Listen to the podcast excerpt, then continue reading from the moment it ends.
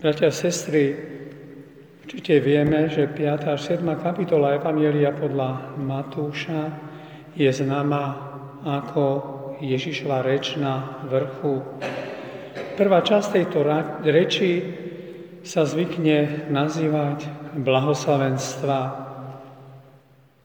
Hovorí o tom, kto je skutočný obyvateľ Nebeského kráľovstva, Keby sme chceli odpovedať teologicky, otvorili by sme písmo svete list Rimanom, ktorom Apoštol Pavol vysvetľuje, že človek je zachránený z Božej milosti a zo samostatnej viery Ježiša Krista. Musíme však si dať pozor, aby sme sa nestali len ľuďmi definície, aby sme nezabudli na to, že tam, kde sa nachádza skutočná viera, nachádzajú sa aj znaky, ktoré ju sprevádzajú.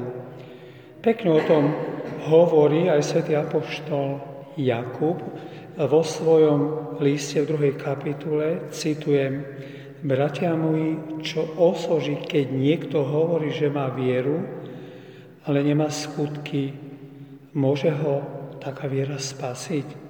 Vonkajšie znaky sú viditeľné ovocie našho života. Znaky, ktoré len tak ľahko nevidíme, sú vnútorné znaky. Tieto sa týkajú predovšetkým ľudského srdca. Cez ne ma ako človeka vidí Boh,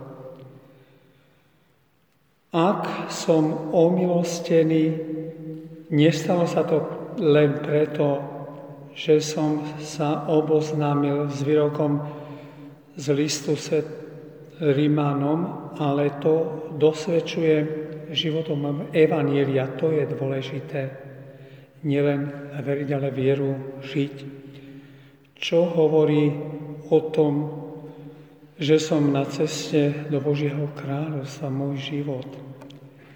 Pán Ježiš spásenie tu nevysvetľuje teologickým jazykom zástupom, ktoré sú okolo Neho, hovorí o ňom prakticky, teda ak toto o tebe platí, tak si blahoslovený, si skutočne šťastný, Každé blahoslavenstvo platí o každom skutočnom kresťanovi. Pýtame sa, prečo pán Ježiš hovorí tieto blahoslavenstva ako prvé vo svojej reči na vrchu. Pretože v kresťanstve ako prvá otázka je, či máš v srdci milosrdenstvo pre nás, či si prijal alebo príjmaš Spasiteľa, ktorý prišiel na túto zem a jeho učenie, či prijímaš alebo nie. Inými slovami, blahoslavenstva sú takým bližším pohľadom na to, čo je viera ako sa prejavuje v praktickom živote. Bratia a sestry, ľudia si myslia, že šťastie závisí od materiálneho blahobytu, od úspechu, profesijnej činnosti, od neprítomnosti problémov, ťažkosti, skúšok v živote človeka podobne podľa Ježišovej dnešnej náuky, dnešnom slove, čo sme počuli, skutočné šťastie, blaženosť vôbec nezávisí od vonkajších faktorov. Spočíva vo vnútornom dobre človeka, ktoré človek dosiahol vďaka svojim vlastnostiam a Božej milosti. Prvou z týchto vlastností na zozname blahoslovenstve je chudoba ducha, alebo chudoba v duchu, lepšie povedané. Pod tým treba chápať pokoru, osobitný vnútorný duchovný stav, ktorý vychádza z myslenia na Boha a z pocitu jeho prítomnosti v mojom živote. Pokora nie je synonymom pre pasivitu alebo pre poníženie naše. Kresťan je povolaný k aktívnemu životnému postoju a dobrým skutkom, avšak zásluhy za tieto dobré skutky nesmie pripisovať sebe. Samozrejme, on koná, ale Boh požehnáva jeho dielo.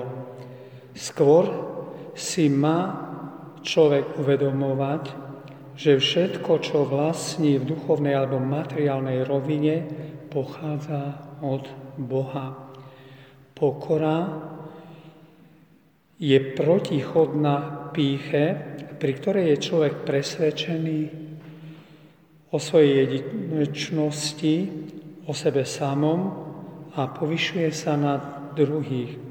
Pícha vytvára deliacu stenu medzi človekom a Bohom a prináša nesúlad do vzájomných vzťahov aj medzi ľuďmi.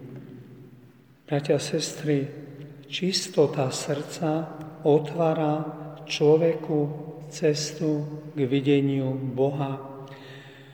Boh je podľa svojej prirodzenosti neviditeľný, no zjavuje sa pokorným, miernym a tým, ktorí majú čisté srdce pri takých duchovných stretnutiach.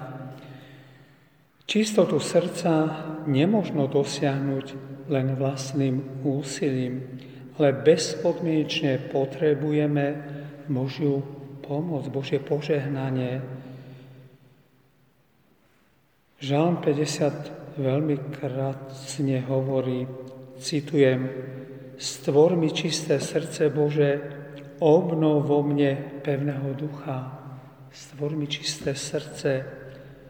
Od človeka Boh očakáva pokanie a skrušené srdce takisto tú krásnu odpoveď pre nás nachádzame.